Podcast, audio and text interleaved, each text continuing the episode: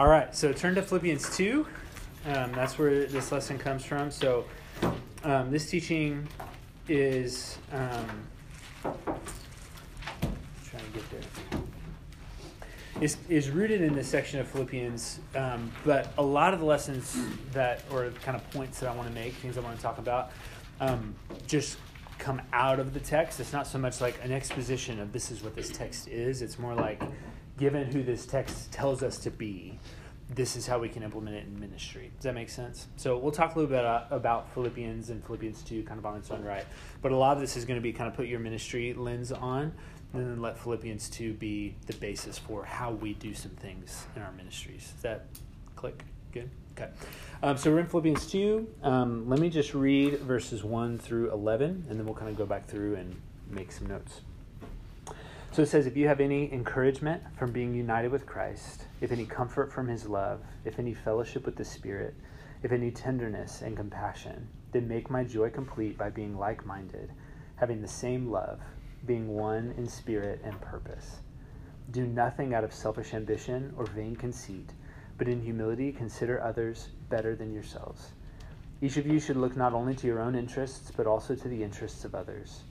Your attitude should be the same as that of Christ Jesus, who, being in very nature God, did not consider equality with God something to be grasped, but made himself nothing, taking the very nature of a servant, being made in human likeness and being found in appearance as a man, he humbled himself and became obedient to death, even death on a cross.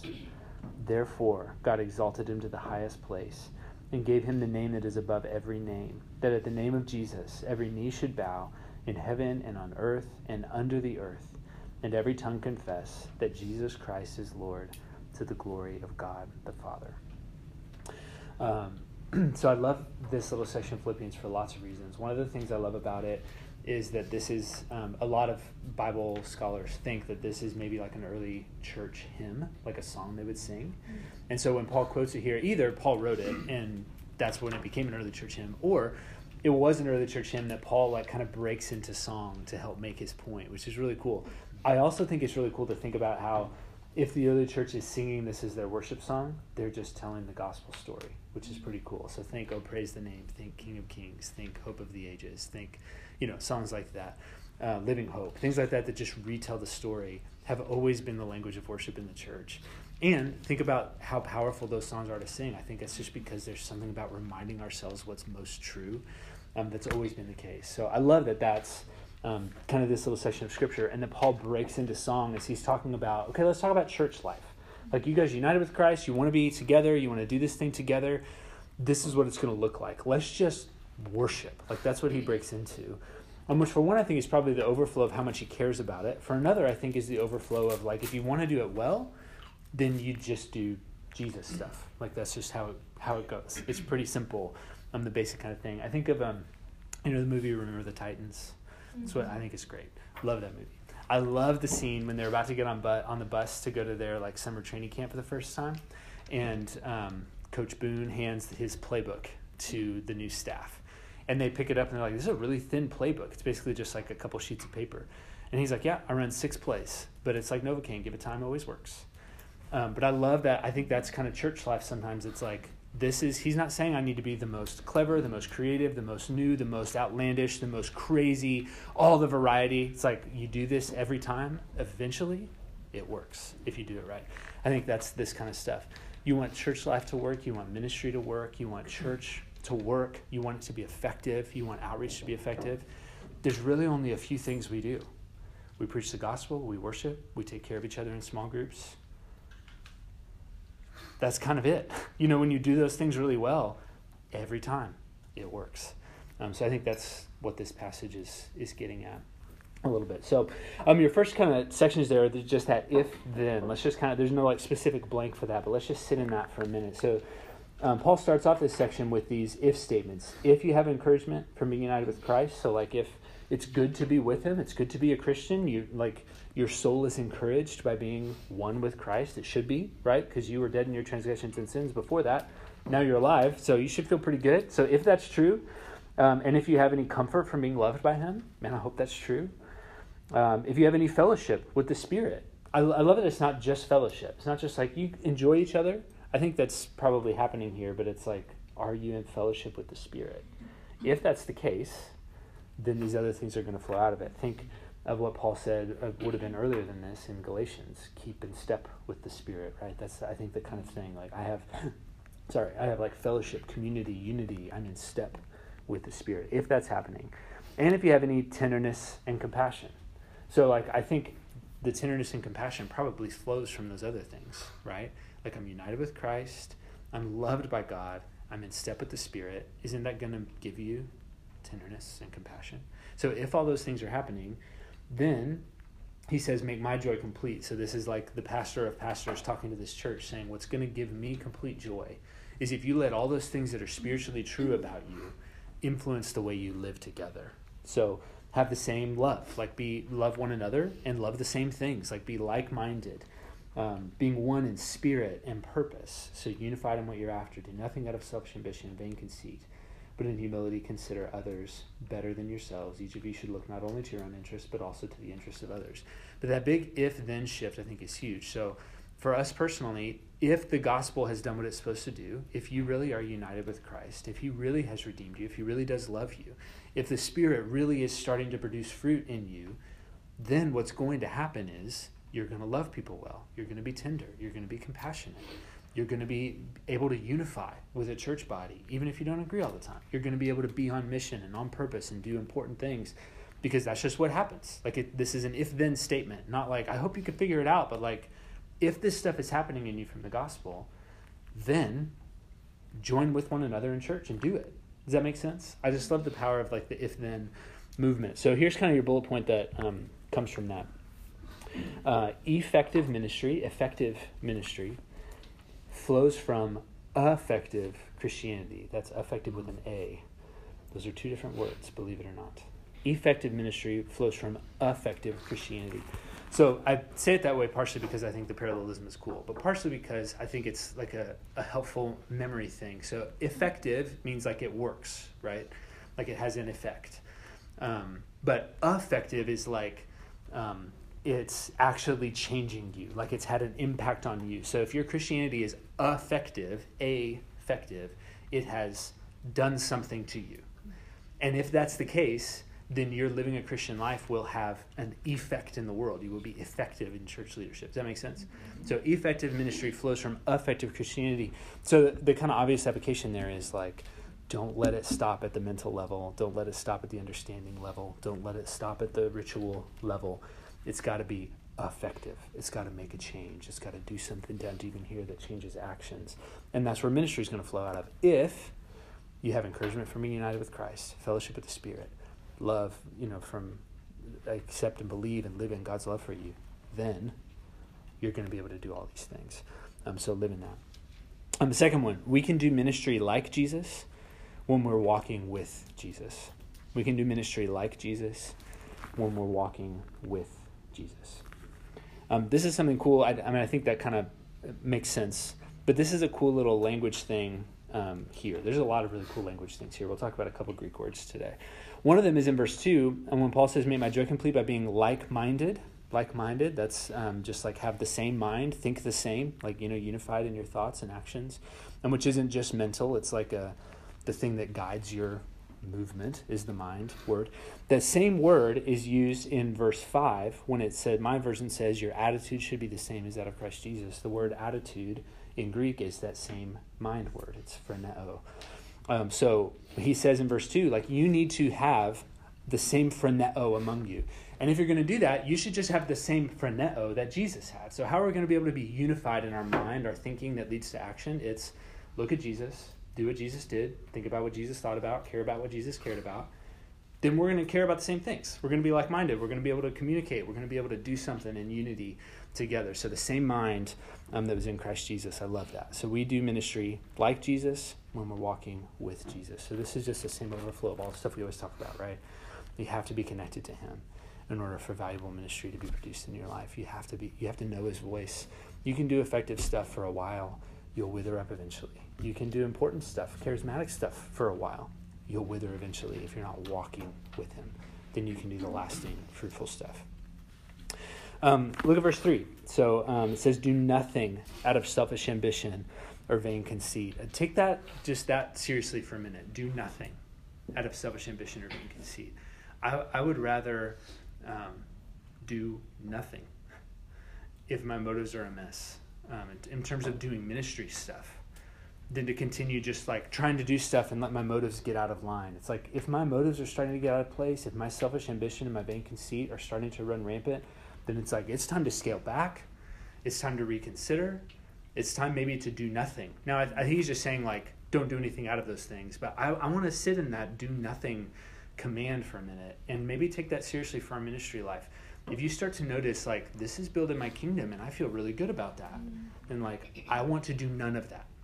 It's like maybe time for a radical stop so that i'm doing nothing out of selfish ambition or vain conceit. I just want to take that nothing call seriously. And that word selfish ambition in mine again you guys may have different translations so that it may be slightly different wording um, but mine says selfish ambition, which I think is a really good translation of this term. Um, in Greek, it's epithéon, which I'm sure you guys all were wondering what the Greek word was. That's what it is. It's epitheion. Um, this is a really interesting word. It's used um, specifically for people in the ancient world, like when it's used in ancient Greek writing. It's used for people trying to gain a following for themselves. That's what it's used for. Like somebody who's trying to get popular, trying to build something, trying to start something, want to gain a following. Could be a teacher or religious teacher, could be something else. But selfish ambition is trying to gain a following, or it's doing something only for the money. Sometimes it's used in that context in ancient Greek writing, doing something just for the money. Sometimes it's used to describe a mercenary. Think like the Mandalorian, like bounty hunter kind of thing. I'll do this if you pay me. That's what this is describing. So Paul says to church people, and we're putting our like we're in ministry lens on, and I would say to you, do nothing out of selfish ambition do nothing that's trying to gain a following for yourself. Do nothing just because you're going to get paid for it. Do nothing to be like a ministry mercenary where you're hired to accomplish a job because that's what you're good at and you feel great about doing that. Like, that is not what this is. Do nothing out of selfish ambition because it'll eat you alive and it'll hurt people who are following you. Do nothing out of selfish ambition. Um, so I think it's helpful just to think through those, even those other uses of what this, how this word was used. And I, and I bet Paul knew what he was saying. You know, I bet Paul knew what he was saying. I, we know in First Corinthians, he talks about the people who were like, you know, some follow Apollos and some follow Paul and some follow Peter. And he knows about this like gaining a following thing. He was criticized pretty hard by the Corinthians for not gaining enough of a popular following. You remember talking about that in Corinthians? So I think Paul knows what he's doing when he's saying, this is not how this thing works. We're not gain a following type of people. So I, I can't even help but notice the connection of the word we use that's tied to our social media stuff. It's literally having a following. And that doesn't mean do no social media because Paul said not to. I don't think that's what he means.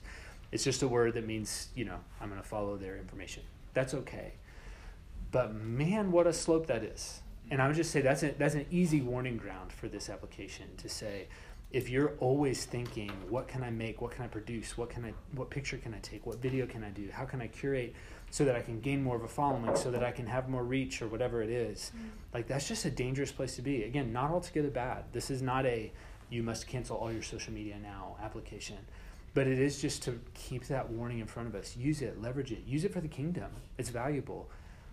But if it's starting to generate this monster in you where you're doing stuff because of selfish ambition, then I think Paul would say, then do nothing. Mm-hmm. It's not worth it. So I don't know where that application line is for you. You need to discern that. It's one of the. It's not the only place either. It's one of the places where that happens easy. Um, but always, we always need to be guarding against selfish ambition and being a ministry mercenary. It's a yucky place to end up. The second one, he said, do nothing out of selfish ambition, do nothing out of vain conceit. Vain conceit. Um, the Greek word for this one is a compound word that's not used very often, um, but it's used, uh, well, I don't remember how often this is used. I was thinking of a different one. But this is a compound word um, that Paul kind of puts together that means empty glory. It's two words, like empty and glory. He puts them together. Vain conceit is kind of what that is. So vanity, you know, is this like self-focus. I want attention. I want to look good. I want to be presented a certain way. Um, conceit, glory is like how good I appear to everybody. Could be physical. Could be other things. Um, but he says, do nothing out of that empty chasing for personal glory, um, that kind of thing. This is interesting too in in um, kind of a Greek note. So here it says Paul says, "Do nothing out of vain conceit." The same Greek concept is used later in verse seven, when it says that Jesus, who was in very nature God, made himself nothing. That's the in that's three words in my English. In Greek, that's one word. That's he emptied his own glory. So in in here, Paul is warning us in verse um, three. Paul is warning us not to chase empty glory. In verse seven, he says you should be like Jesus, who emptied himself of his glory. It's the same kind of Greek root. So again, I think Paul probably knew the language that he was playing with here, almost the poetry he was playing with. It's like, you want to chase empty glory? That's fine. We follow a king who emptied himself of all glory. So you think you're better than that? Okay. See how that turns out for you. Um, so let that warning sink in deep. Do nothing um, that's going to try to puff you up, make you noticed, make you important, make you powerful, because that kind of stuff will end up crushing you. Instead, empty yourself of as much glory as you can, and then you'll be like Jesus. And when you're like Jesus, you do ministry like Jesus. And that's the kind of ministry we want to do. Um, so I just love that little language thing um, Paul does from verse 3 and verse 7. Um, so of, after that, then he says, Do nothing out of selfish ambition or vain conceit, but in humility, in humility, consider others better than yourselves, he says in verse 3. Um, so here's your fill in the blank for that one. True humility, true humility destroys comparison by taking the attention off of yourself. True humility destroys comparison by taking the attention off of yourself. True humility does a lot of other things too. And we've talked about this a lot. You read the books a lot. You read it this week. I'm in Jennie Allen's book. We read the Tim Keller book all the time. Humility does so much for you, having an accurate view of yourself, which means not thinking too highly of yourself, also means not thinking too lowly of yourself, because either way, the attention's on you. Um, I think I've told you this. I think I've told you this story before, but if not, it's still helpful. I was talking to somebody who um, used to be our, a worship leader on our staff years and years and years ago. None of you would know him. Um, it was a great conversation. And I just said something off. I was saying something about like, I think I was trying to schedule something with him, and um, he asked for a time, and I couldn't do it or something like that. And I was like, oh, I'm sorry. i am so sorry. I feel bad about that. And he's like, why do you feel bad about that? And I was like, I feel, I was kind of joking, but it was like, I feel guilty about something about 99% of the time. That's just kind of how I live. And he kind of laughed and he's like, Well, you know what? Maybe when we get together, we should talk about that because that's actually selfishness if you're actually thinking of yourself that much. And I was like, Okay, maybe we won't do coffee. That was enough, you know. Um, but that that really stuck with me because that feels so humble and self-effacing, and I just don't want to be in the way. And it's not. I'm so sorry, but then that what that conveys is like I must be the biggest problem to you. I must be the biggest concern to you. I must be the biggest thing you're thinking about. And people are like, I don't know, leave me alone. You know, you're, you're fine. Um, but that there's selfishness there. Just as much as there's selfishness in build your whole life around my calendar, please, so that I can be at every meeting I am in charge. That's also selfishness and self focus. Humility destroys that.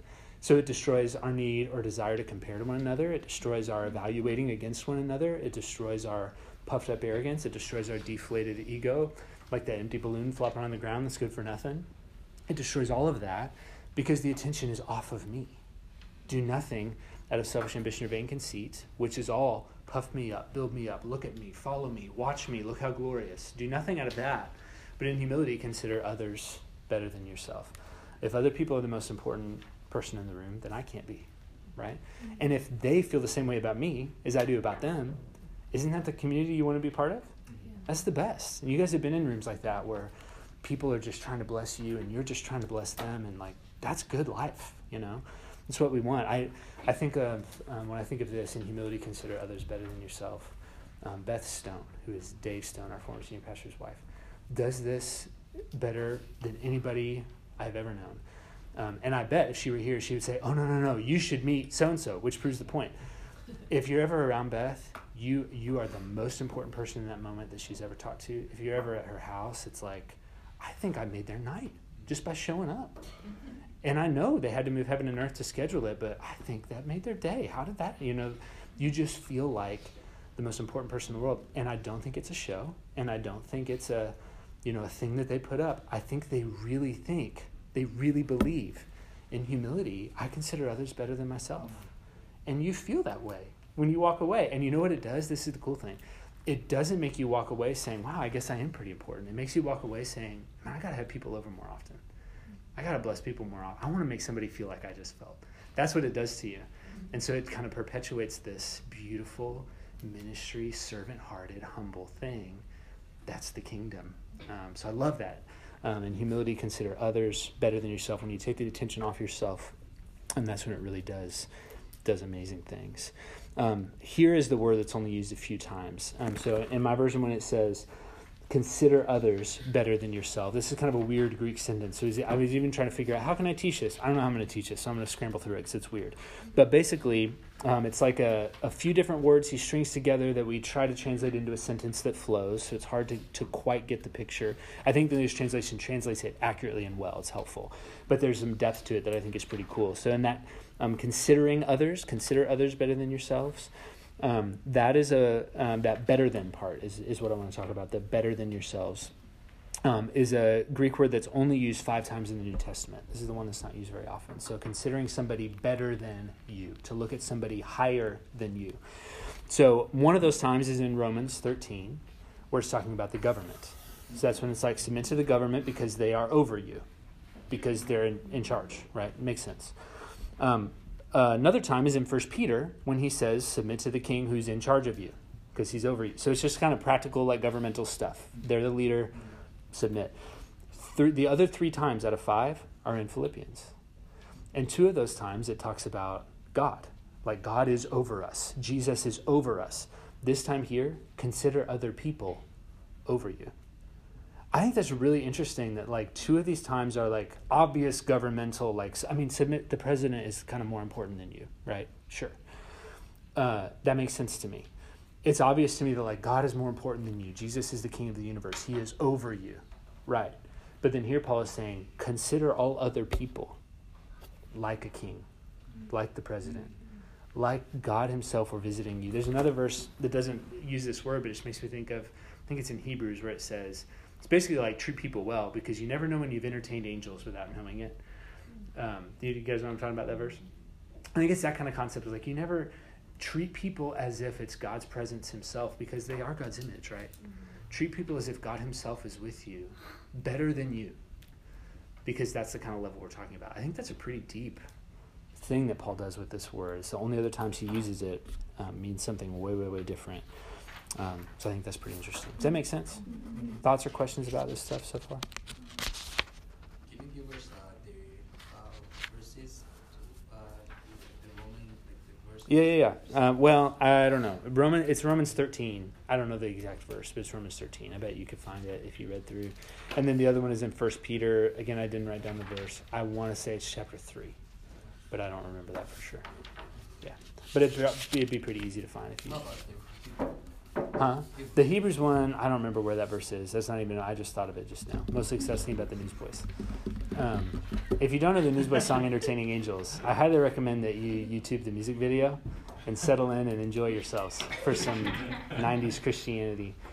Um, I don't know where that is. I want to say it's Hebrews chapter 13, but I don't know that for sure. Yeah. But I bet if you Googled Entertaining Angels verse, you can find the verse and then you can watch the video and you'll have a ball. Uh, okay, next. So these are um, that's kind of our sitting in the text. Now these next things I want to give you are here are some ideas, some things that I think I've learned, some things that would be helpful for you. That that type of mindset gives us um, to do in ministry. Um, just kind of some applications for us as we do ministry based on the life of Jesus. Yeah. Mm-hmm. All right. Here we go. First one.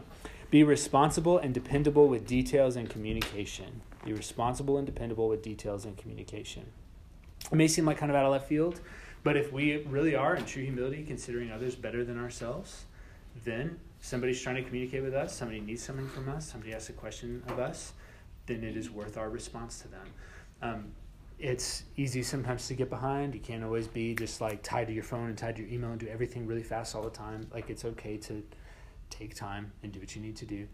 But don't just be somebody who is like, I don't know, I'm terrible with that stuff. I don't, I lose all my emails all the time. Don't be that kind of person because how I feel when I interact with somebody like that is, so either I don't matter to you at all, or no other people matter to you at all, and you only do what you want to do and have time for on a given day, mm-hmm. which may or may not be me, may or may not be anybody else, may or may not be anything anybody else thinks is important. I just don't care about getting back to emails. I'm just so bad at that. Well, get good at it because communicating with people matters. You know, responding to people matters. So again, sometimes it takes a while. You guys have emailed and texted me enough to know I I'm not always tied to my phone. Not always tied to my email. I'll get back to you. when I can. And if I think it's going to be a while, I'll try to let you know. Um, I'm not always great at this. I still can grow. But on the whole, I, I just think our thrust should be be able to respond to emails, texts, questions, be reachable, be dependable with that stuff. And don't just think, well, that's not my skill set. Like, well, make it a little bit of your skill set because in true humility, we consider others better than ourselves. So it's worth doing because it's going to bless them, just like you would hope for from someone else. Does that make sense?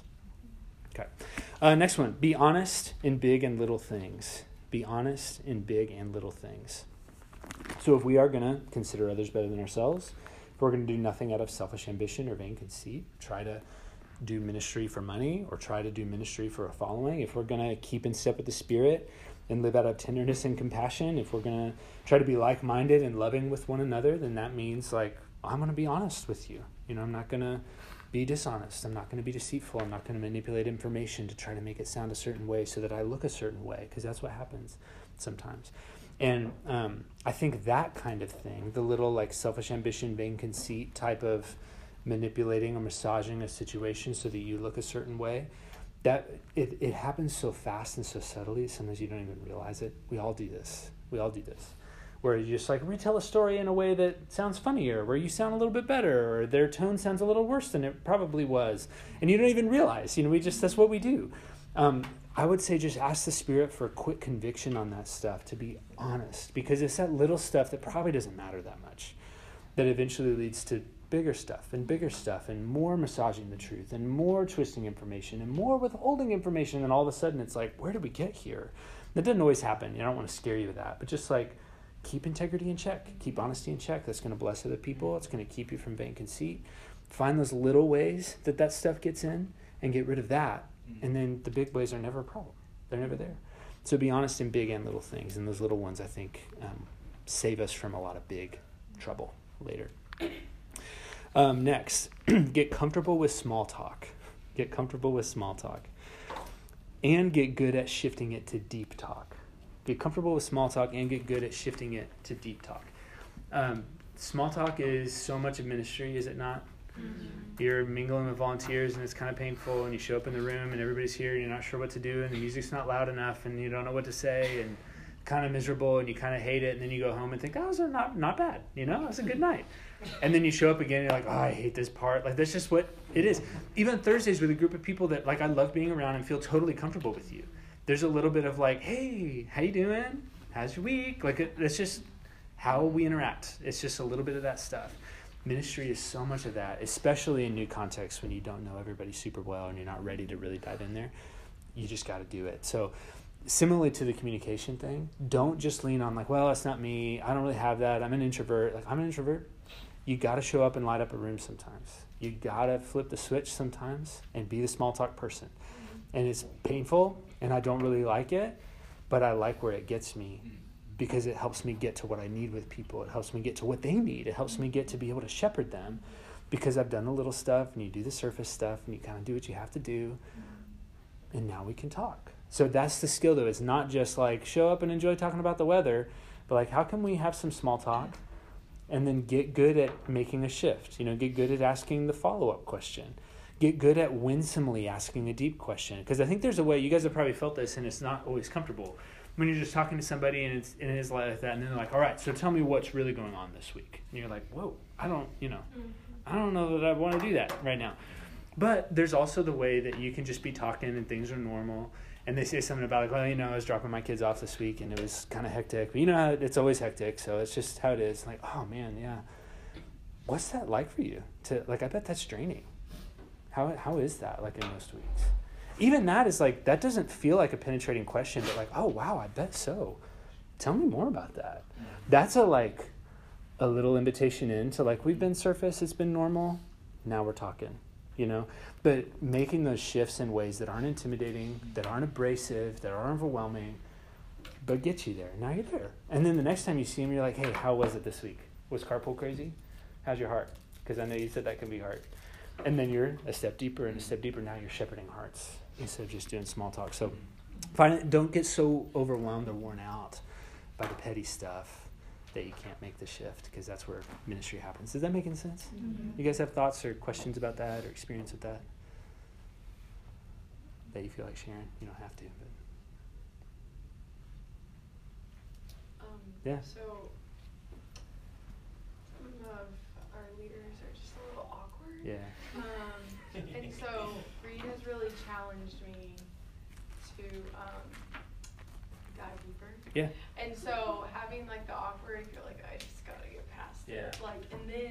So like I have one leader um, that I've gotten awkward at first, but like now we've like really gotten to know each other, and so Yeah. now like um, I get to ask about our daughter that's in college and just kind of navigating that because she's like doesn't know if she wants to go to church, she doesn't know if she wants Jesus, kind of thing. So yeah, looking past the Mhm. awkward is hard. That's good. You're like, what else do I talk about? Yeah. That is surface level. Yeah. And it would be easy to let that set your tone. Yeah. And know, like, I'm going into this thing, it's going to be awkward again. Or you can say, like, I'm going to go in this thing and I'm going to set the bar here Yeah. and make the room rise to it. And then I feel better about it, you know, but it's hard. You got to, like, pep yourself up for it a little bit. Yeah. Totally worth it. Totally worth it. It's good. Um, that gets hard, hard too in like environments that have become normal. When it's like we've done this every week and it's just the same people every week, and we've never taken it to that deeper step, then you feel like stuck in a rut. I would say it's okay to break that because everybody else probably wants that too. Nobody loves small talk chit chat. Some people are better at it than others. Some people it wears out more than others. But nobody's like, you know what I love? I love an you know forty five minutes of solid small talk that just stays on the surface. It's my favorite. Nobody thinks that. So even if you're in an environment where you just feel in a deep rut, if you can find a way to like lean out of it, pull somebody out of it, have, ask a conversation that shifts the tone. Everybody wants it. So we can be the people who do it, you know? Take some prep, take some thought, take some emotional energy. Totally worth it. Um, next one be interruptible. Be interruptible. Because in humility, we consider others better than ourselves. It's not about vain conceit. It's not about empty glory. It's not about selfish ambition. It's not about what I need to manage so that I can do what I need to do. It's not about the thing that I'm doing that's more important than the thing that you're doing. I want to be interruptible. Now, your next bullet, I want to give you both of these and we'll kind of talk around the balance because it's hard. The next one is be productive. be productive. So we need to be interruptible. We also need to be productive because this work is worth doing and it's worth doing well. And the gospel is really important. And if you have any encouragement from being united with Christ, if, um, what is it? Any comfort from his love, if any fellowship with the Spirit, if you have those things, then I think it's worth working hard to do something with it. If Jesus really has done all this stuff that the hymn says he did, making himself nothing to the very nature of the servant, and all of heaven and earth and under the earth are going to bow down before him someday. If that really is true, mm-hmm. then there's a lot of work to do that's worth doing. So it's worth being productive and not just being at the whim of everything that's happening around you all the time. However, I've also seen you guys probably experience this some too, I would imagine.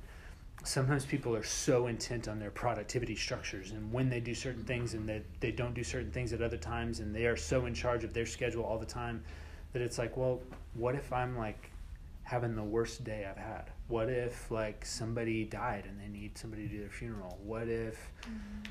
you know, somebody comes by and just really needs some wisdom on something. Like there's so many what if things that I don't want to be so tied to a productivity structure that I can't be a pastor. You know what I mean?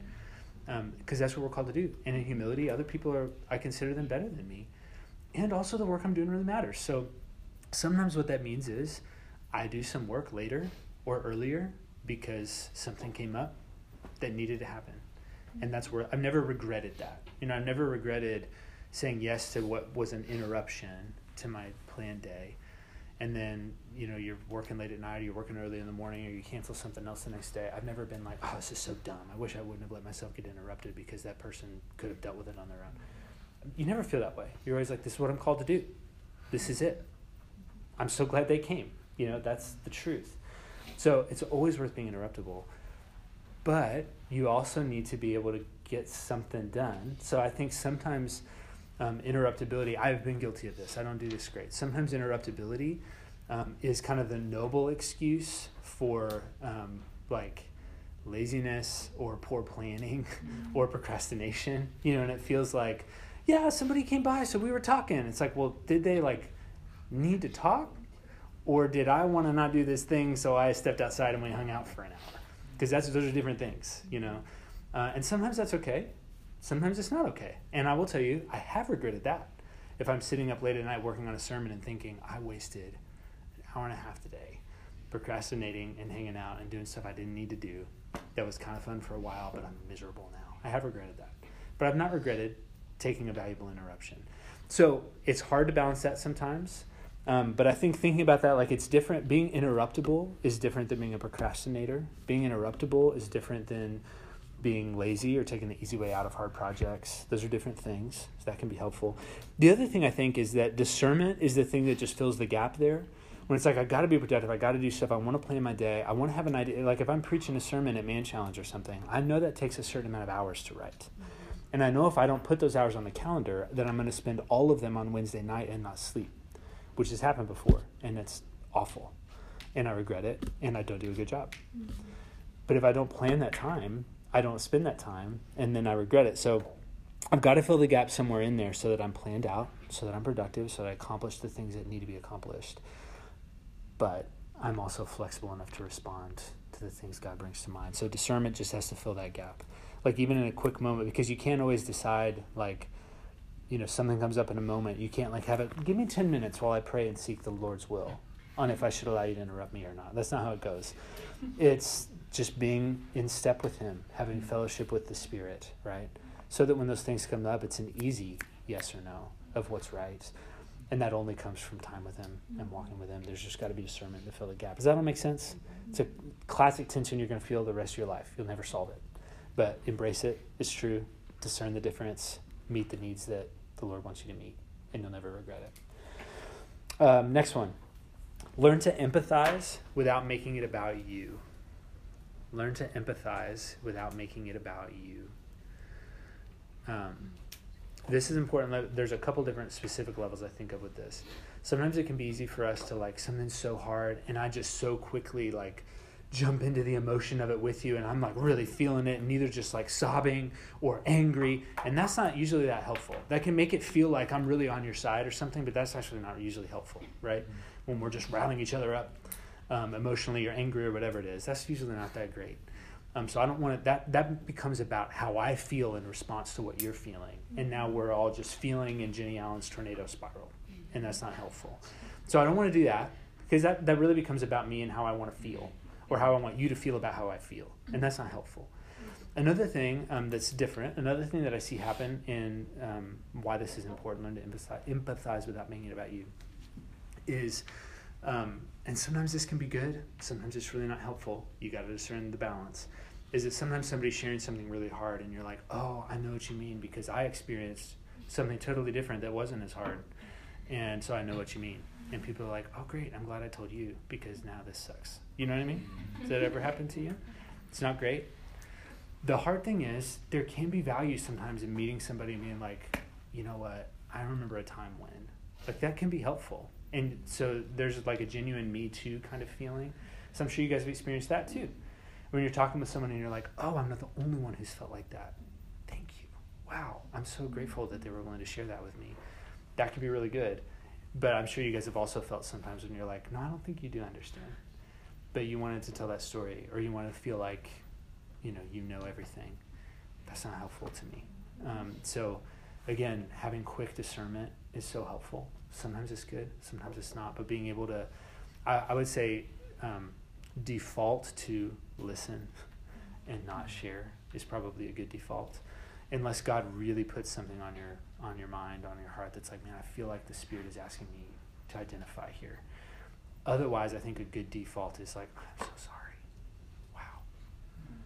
And that's usually the best way to, to meet people.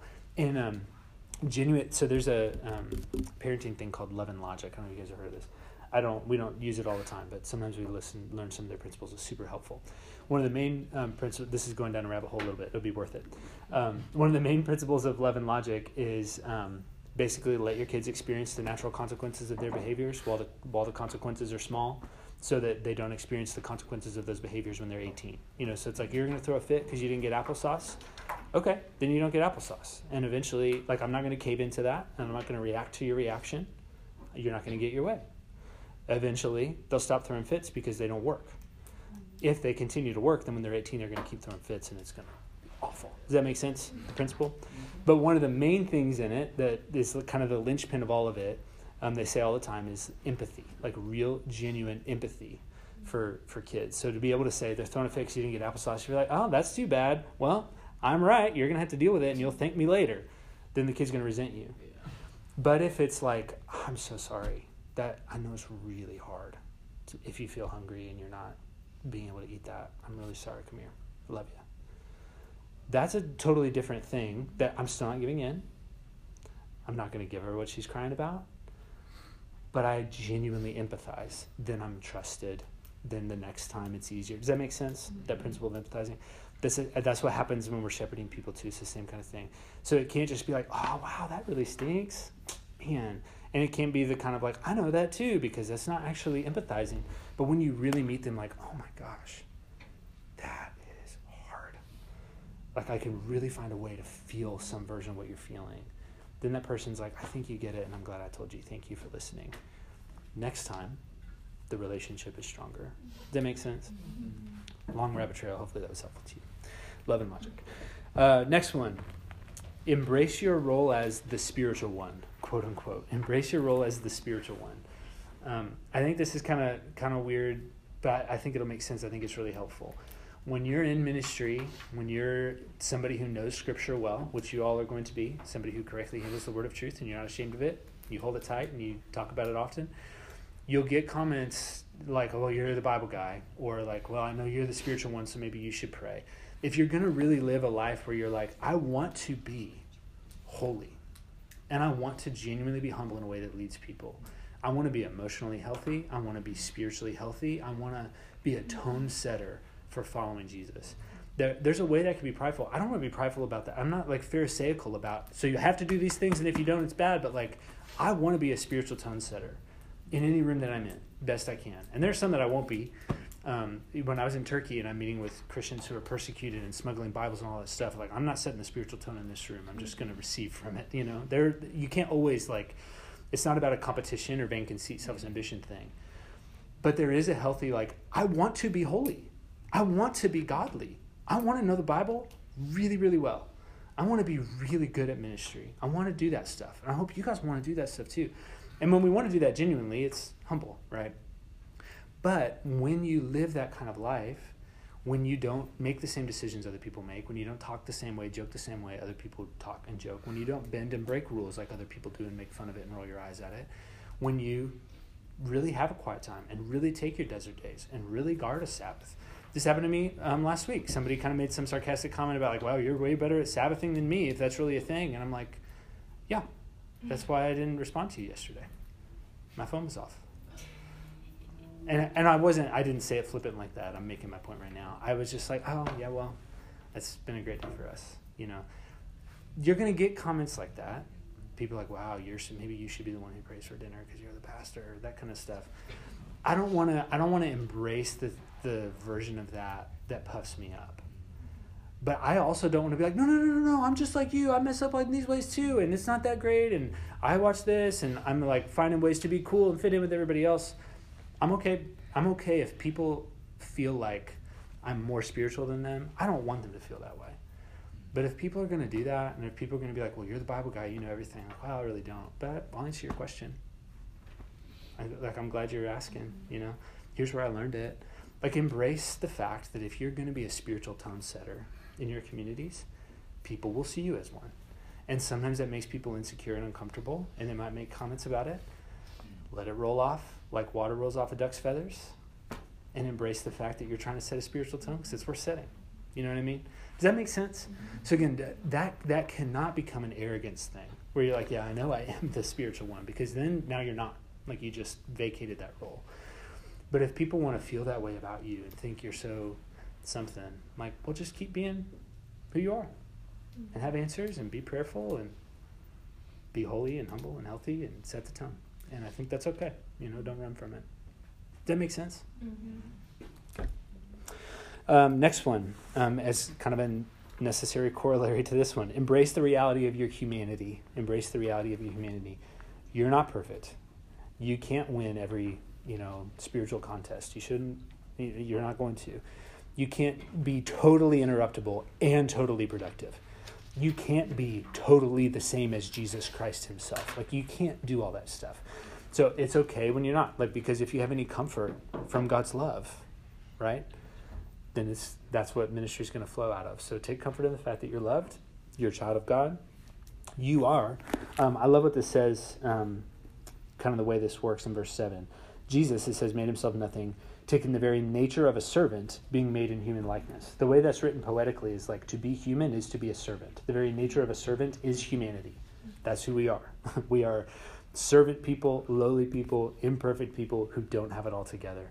That's okay. Um, perfection as a standard will crush you. Um, but so also will kind of this like um, just groveling down and I have nothing worth giving. Like, no, as a human, you are made in God's image. You're not God, you're made in His image. You're a servant. But the Psalms say He made us a little lower than the angels, right? Or Hebrews says that. I think the Psalms do too. You know, does, do you remember that verse? Mm-hmm. Which is crazy to think about. So, as human beings, we are servant, lowly, imperfect things. We are also made in God's image, which is a big deal. So, where that humility finds itself, embrace that. I'm a human person, which means I'm made in God's image and deeply loved by Him. I am His son in Jesus' name. I am an inheritor of the kingdom of God. If you remember from Cross Conference, um, one of the things John Piper said that was so good I'm going to inherit the world someday. Mm-hmm. So all this other stuff pales in comparison to my inheritance. That's who we are as human beings. And also, I live in flesh and I'm enslaved to it in some ways. And the Spirit is working in me to sanctify me, and I'm still not there yet. I mean, all those things are equally true. Embrace that. That perfection is a standard will crush you. Um, just kind of this like hands off, I can never grow thing will undermine you. Find the middle ground where it's like, I'm a human being, which means fully loved and very sinful. Mm-hmm. Both of those things meet in a beautiful way, and that's where ministry is, which I think is a big deal. Jesus emptied himself of God so that he could be human. We just like embrace it. We can't be God. We can't grasp onto the nature of God for ourselves. Be human, and that's okay. It's a good thing to do. Next, another just kind of application that comes out of this type of mindset when we really embrace the mind of Christ. Learn to interact well across generational and life phase gaps. Learn to interact well across generational and life phase gaps. Uh, and I would say if we are emptying ourselves of whatever selfish ambition and vainglory we have, and if we are pursuing true humility and considering others better than ourselves, then the drive for this, the onus of this, falls to us. Um, learn to interact well across generational and life phase gaps. So, what I mean by that is um, not just like get comfortable talking to old people or get comfortable talking to people who are married if you're not, or get comfortable talking to people who are single if you're not. It's not just about like do it and get comfortable with it, and they should find ways to interact with you too. I would say if we're the ministry leaders, it's on us to figure out I'm going to be good at this. I'm going to find out what they need, how they need to be communicated with, and I'm going to do my best to do that in an honoring way. Um, so don't just don't just think like, well, you know, these people who are older than me are like, uh, they it's harder for them to grasp what's going on these days in our generation or whatever. So they got to figure out how to be flexible to change. Maybe some of that's true, but if you're the ministry leader, it's your job to figure out how to communicate across that generation gap. It's your job to figure out how people in generations older than you think and communicate and what they value and meet them there. It's not their job to make all the changes so that you feel better because that's selfish ambition and vain conceit. But we are people who consider others better than ourselves. Mm-hmm. So figure out how you can communicate. Now, that may mean, just like any conversation ever, that you've got to do some hard leadership and make some changes or make a decision that's unpopular. But it's also on you to say, I'm making this decision. Who's going to be impacted? Let me go talk to them and hear what they have to say. And I know they're probably going to be thinking this way because I've done some thinking and praying and studying about how to communicate well across generation gaps and life phase gaps. Mm-hmm. Let me meet them there and try to lead them into where we need to go. Does that make sense? Mm-hmm. But you take that on. Don't just like shove people aside and think oh, they got to figure out how to keep up with what we're doing. That's not leadership. That's like a dictatorship. Mm-hmm. It's our job to figure out how to communicate well across generational and life phase gaps. That could mean older than you, could mean younger than you, um, but that's how that's how we do it. Um, the life phase gaps thing too. Um, just because you don't have kids doesn't mean you can't talk to people who are parents. Now, that may mean that you don't have tons of parenting advice for them. That's okay. There's lots of people I don't have advice for. I've never been addicted to alcohol. I can still minister to, minister to somebody who is, you know. So whatever it is, you find like different life phases, and it can feel like, well, I'm not that, so I can't. Yeah, you can. Figure out how to communicate with them, mm-hmm. and you can lead, and it'll be great if you pursue them and consider them better than yourselves and find value in meeting people where they are. Uh, but I think it's a big deal. And, and again, take it on yourself. I need to figure it out. It's not their job to bend to me. If I'm leading, then that means I, I'm getting people to come. Mm-hmm. So I'm going to go get them and try to bring them. So here's the next one. It goes into the next one. Bring people with you as you lead. Bring people with you as you lead. If you think you're leading somewhere and nobody's following you, then you're not leading. You're just going for a walk somewhere on your own, mm-hmm. right? People got to come with you. And sometimes I think it's this like bravado of like, well, this is leadership and it's lonely up here and this is where we're going. And if people don't like it, they can deal with it. And it sometimes I think you need to get to kind of a strong point of like, this is what we have to do. And we're not going to have 100% following on this or 100% buy-in on this. But I'm going this way. You know, this is the way that as a leader I need to take things and we got to go and I got to bring as many people as I can. But if nobody's going with you, then you're probably wrong. That's not leadership. it's just going for a walk on your own. Um, so make sure you bring people with you as you lead. And that's the difference too in being a like CEO like just run the show and I'm doing doing this thing and taking the hill, vainglory, selfish ambition. That's different than a shepherd who says, "Come with me. I'm not going to just leave you here because it's dangerous. Let's go. I'm not just going to leave you here because the grass is gone. Let's go." Um, that's a different type of leadership to make sure they come than you just going because you think it's the good thing to do. Does that make sense? Okay, next one. Discern the tension between leading and collaborating discern the tension between leading and collaborating. This is another one of those things I think is just like always kind of tough. You got to figure out. Um, I think it's hard. Um, I've been in I've been in some meetings. I mean, this is all years ago, but I remember there there was just so much frustration, and understandably about like you know these decisions are happening, or worship services are being planned, or whatever. Planning Easter service, and not everybody's in the room. Who, like I want to have a say. People want to have a say, and it's only two people making the decision, or whatever it is. So then it's like, all right, fine. And then 45 people are in the room trying to pick a song for a moment on an Easter Sunday. That's never going to work. And we, we sat through three of those meetings maybe and made like backtracked each time. Like that's just not. We're trying to say people are saying like we're not collaborating. It's just like one person calling the shots and we don't know what's happening. Like all right, fine, everybody get in here. I'm like well that's not collaborating either. That's like a riot, you know. Um, so finding finding a way to be able to bring the right people together, the right voices together, and say, here's what we're doing. There's enough of us here that we can do this. We're going to collaborate on ideas. We're going to collaborate on suggestions. But whose decision is it? Like I think figuring that out in leadership is really really important. So where this comes from from the um, Philippians two thing is the same type of like. Um, this is not just selfish ambition, vain conceit. I'm making the decisions and running the show, and you guys all better like it.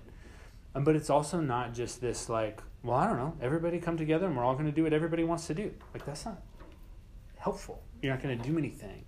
Um, so finding a way to humbly, genuinely bring people along and be able to embrace the fact that we have to make progress. So how you do that is really hard to figure out. What's the right amount of people in a room? I don't know. Probably depends on the decision. What's the right kind of people in the room? I don't know. Probably depends on the topic. I mean, there's just so many it's there's no like perfect way to do it but this is one of those things that i think can only really be done well with a genuine healthy humility that's not thinking lowly of yourself and like well i guess i just have to hear everybody's opinions and do what they want me to do so they don't get mad that's self-effacing not helpful but it's also not i'm in charge you guys just bow to what i say that's not considering others better than yourselves so it's one of these like how do you discern the middle I don't know, fellowship with the Spirit, comfort from His love, tenderness and compassion, that kind of thing. Um, and that's where this can be done well. I think it's still a challenge. Maybe especially if you're in nine, it's hard. Uh, next one learn people's names. Learn people's names. It's a big deal. It's an easy thing, but it's a big deal. You guys have heard me talk about this before, so I won't belabor it a ton. But I will say a couple of things because it's worth saying again it drives me crazy when people are like, I'm just not good at names. Like, I don't know, maybe it's harder for you. I'm sure it's harder for some people than others. Get that. Um, but you can do it. And as soon as you say, I'm not good at learning people's names, you've just given yourself the excuse and you're not going to do it. But, it, and you don't even have to say, I'm great at names, because that may not be true either. You know, don't lie. But you can say, I love people and I want to know these people. And that's worth it. And that's a different goal than am I good at this or not good at this. It's like, do I love you? Yeah. So it's worth it. And it, I'm sure you guys have seen and experienced personally when somebody remembers you that you didn't think would, or somebody calls you by name that you're surprised they, they knew. And it's like, wow, I feel like I could belong. You know? It just does something to you. And I'm sure, I hope you guys have been able to do this for people. And they come back a second time after you did all the small talk the first time, and they come back and you remember their name. They're like, oh, you know, like it does, it changes the room, it changes the heart, it just does a ton. So, um, never lose sight of this little thing. This would, this could be one of the most helpful things that you can just tuck away in your ministry. Don't give yourself the excuse that you're not good at it. You can be good at it, even if you're not, you haven't been before. You can be because you love people enough. You know, you can learn people's names. It it'll change stuff for you. It'll help you love people better. It'll help you pray for them better. It'll help you when you're leaving an event um, or something. If you just like go back through, like, okay, who is so and so? Like, say them out loud, practice it. Just try to remember. It's easy to like meet people and you think you got it, and then the next time they show up and hope you got it, like on the way home, like practice. Go back through faces and names and conversations and like pin it somewhere in your brain. The difference it makes is worth it. It's worth it, and it'll help you pray. It'll help you love them. It'll help you do ministry well. It'll help you be trusted. That's just really worthwhile. And then related to that, these last two are very. Um, I didn't come up with these. The last one, personal follow up and check ins make a huge difference. Personal follow up and check ins make a huge difference. Um, so, not just the bulk email, but the phone call. Um, not just the mailer, but the text. You know, all that stuff It's like, as, as much as is, as, as is appropriate, personal follow up, personal connection, personal questions makes a huge difference. Somebody shares a prayer request with you, ask them how it went. Um, somebody shares a struggle with you, check in on them midweek. Somebody says it's been a really, really hard week. Ask them if the next week's gotten any better. Just those little things that are easy, it's really not that hard to do. When they accumulate, it's a lot. When you can remember and just do a little bit, it does so much. And it goes so far to just check in and follow up and be um, connected to them. I, uh, I've heard Dave Stone talk about these last two are very Dave to me. Um, he's so good at these things. But I've heard him when he talks about names and when he talks about this little personal follow up stuff. Mm-hmm. I, I can just hear him saying, like with tears in his eyes, probably, the bar is so low on this stuff. Mm-hmm. In our society, in the world, in our churches, in normal life, the bar is so low that if you can walk in a room and remember somebody's name, it might make their day. That's so simple. But you guys know how you would feel. The bar is so low on just being cared for and being personally connected, being face to face known and cared about so any little thing you can do that's above that super low, sad bar just could blow the lights out for somebody. Um, so any little thing like that you can do makes a huge difference. Handwritten note, gold. Mail that to people. Um, here at church, you can mail stuff to people, and even like your ministry will pay for it if it's ministry related. Do you know that? Ask your ministry mentor if you don't know. Totally worth it. I mean, it's worth a stamp too. Goodness, but easy. Write a note, put it in the mail. Church will send it. Um, but doing that little thing does so much. There's um, somebody I used to do baptisms a lot in the Blankenbaker Baptistry, and you know, you're just on a rotation and you do it. There is, I, I did this with a handful of people, but there's one in particular I remember because I just happened to see them all the time. Um, a dad was baptizing his son, so I was just in the water. I didn't even baptize the guy. I was just in the water, was friendly. That week, I wrote him a note, mailed it, and then I the a couple weeks later, I saw them at church, and they like came over, like calling me by name, like gushing about how much of an impact it made, and I'm like, I don't think I did anything special. I was there, and I wrote a note, and I remembered their names when they walked up, and now I still see them at church, and they'll come over and talk to me. It's like, and that's it. That's the only connections we've had, and I think about them all the time. I see them, and I pray for him, and I, you know, that stuff matters, and it was so easy. The bar is really low and you can succeed really well and it's really effective so um, personal follow-up check-ins make a huge difference there's no nothing too small and nothing that's just like not worth doing it's always worth doing and some of this is even very spirit-led sometimes it's just like somebody's on my heart and i don't know why mm. write them a note somebody's on my heart and i don't know why give them a call next time you're driving between home and work see what's up because um, you have the spirit communicating with you mm-hmm. so trust that sometimes God just that's how He cares for people. You know, He just kind of connects dots like that. So trust the Spirit when you feel those things. Um, and the amount of times I don't do that all the time, and I'm not. You know, there's opportunities I miss, but when I take them, it's like, oh wow, God knew what He was doing. Mm-hmm. You know, so be willing to say yes. And the more you say, it, we've talked about this too. The more you say yes to the Spirit, I think the more the Spirit tells you stuff, because it's like I trust you. You're going to do something with this. So let me tell you more. Um, so say yes. See what happens. You'll never regret it. Okay. Questions, thoughts? Yeah, Debbie. I have to put names in my phone, but it makes all the difference because it might be three weeks before you see that person again. Mm-hmm. But really works. Have it somewhere you can get to it easily. I do that all the time and I think God uses it, so. Yeah. Joe and I will do that a lot, and it's not just Joe. It's if I'm at something with Joe, but I'll do it with whatever ministry person I'm at something with. Um, I've done this with Kathy sometimes at Prepare, or probably some of you. That an event's over, and I'm like, okay, so that person was what was their name again? And they were from this place, and they did this thing. Okay, who was that? I saw you talking to somebody over there, but I didn't get to meet them. What was their name? And I can just like rattle that stuff, and then sure enough, the next Sunday I'm at church, I see them. I'm like, man, I'm glad I practiced. But having somebody to debrief with helps me a lot too. And it, it can feel silly, but I really will go like conversation by conversation. Like, okay, I ta- and the person I'm talking to may not know or care, but I'm like, okay, I talked to somebody who was like, um, he had like blonde hair and was kind of dressed. He was wearing like a blue shirt, and his name was whatever. Like, but just recapping it, then it sticks. Then you remember. Then you can care. Um, it makes a big difference. So find somebody who's at something with you like that. To like, hey, let's let's uh, compare notes. Did you get to meet everybody? Here's who I met, and it's really helpful. I just want to share a cool story. So, in our student ministry at LaGrange, there was a girl there that I guess was by herself, and Lindsay saw her.